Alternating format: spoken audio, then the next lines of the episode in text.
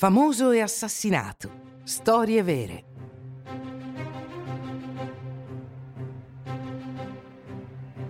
Morte all'artista. L'assassinio di Pierpaolo Pasolini, 1975.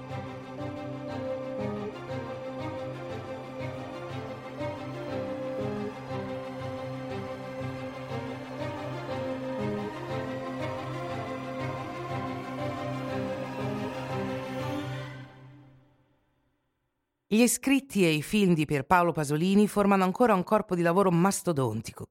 Quest'uomo inquieto ha sputato il suo odio per la moralità e l'ipocrisia per tutta la vita. Non ha mai smesso di vilipendere la vecchia borghesia italiana e i giovani contestatori e di denunciare i compromessi, anche e soprattutto quando riguardavano i potenti. In vari giornali ha rivelato i legami tra il governo e la mafia. Lui gridava e cercavano di imbavagliarlo. Ogni uscita di un suo film era accompagnata da una polemica o da un attacco legale. Tanto meglio. Pasolini voleva essere colui che scandalizzava, denunciava e urlava in quegli anni di buio. Ma ha sottovalutato la determinazione dei suoi nemici nel voler metterlo a tacere. Nel 1975 Pasolini inizia a girare Salò e le 120 giornate di Sodoma, una riscrittura dell'opera del Marchese de Sade all'epoca del fascismo italiano. Il film, costruito come una discesa graduale attraverso vari cerchi di perversione, è estremamente crudo e violento. Lungi dall'esaltare la libertà sessuale, la denuncia perché serve agli scopi di una borghesia perversa che usa la sessualità come merce e come arma di dominio. Allo stesso tempo Pasolini, scrittore e giornalista, scrisse Petrolio, un romanzo ibrido sui legami tra il potere politico, i servizi segreti e la compagnia petrolifera nazionale. Per scrivere indaga e quindi disturba.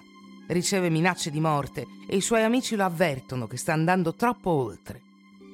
Sono inoltre preoccupati perché frequenta luoghi sordidi e soprattutto va a caccia di compagnia maschile. Il primo novembre 1975 lo scrittore e artista 53enne si recò a Ostia per recuperare le bobine del suo film in lavorazione, che erano appena state rubate. Va da solo e subisce un'imboscata sulla spiaggia. Lo aspettano, lo circondano, lo picchiano. Urla, chiede aiuto e scappa, ma viene catturato e colpito di nuovo. Scappa di nuovo, si toglie la camicia per pulire il suo corpo insanguinato. Senza pietà, i suoi carnefici sono implacabili.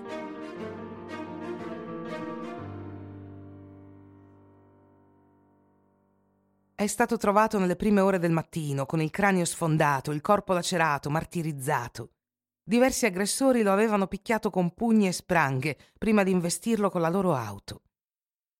L'inchiesta stabilì anche che Pasolini aveva un appuntamento con Giuseppe Pelosi, un giovane ragazzo di 17 anni, un'avventura di una notte, due al massimo.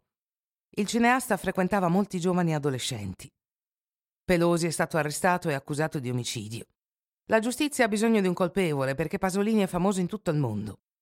Il processo è organizzato in modo che il giovane sia moralmente innocente. Viene presentato come l'adolescente che viene sfruttato e pervertito dalla star e che alla fine si ribella. Non è il processo di Pelosi che ha luogo, ma quello del pervertito Pasolini. Per l'omicidio di un poeta, Giuseppe Pelosi, all'epoca ancora minorenne, fu condannato a nove anni e mezzo di prigione. Molti anni dopo, Pelosi sosterrà che non era lui l'assassino.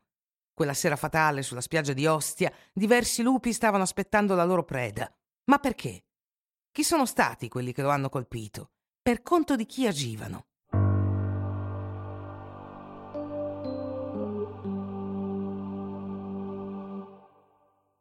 Oggi sappiamo che Pasolini è stato assassinato da Scagnozzi, ma l'identità del loro mandante rimane incerta. Pasolini dava fastidio a molti. Anticonformista e provocatore, aveva nemici nell'ambiente politico, dall'estrema destra all'estrema sinistra.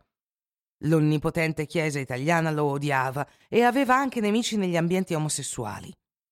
L'artista impegnato era l'uomo da inseguire per tutta questa Italia violenta e reazionaria, dove il compromesso regnava sovrano ed è morto massacrato come un cane rognoso su una spiaggia di sabbia tra il giorno di ogni santi e il giorno dei morti.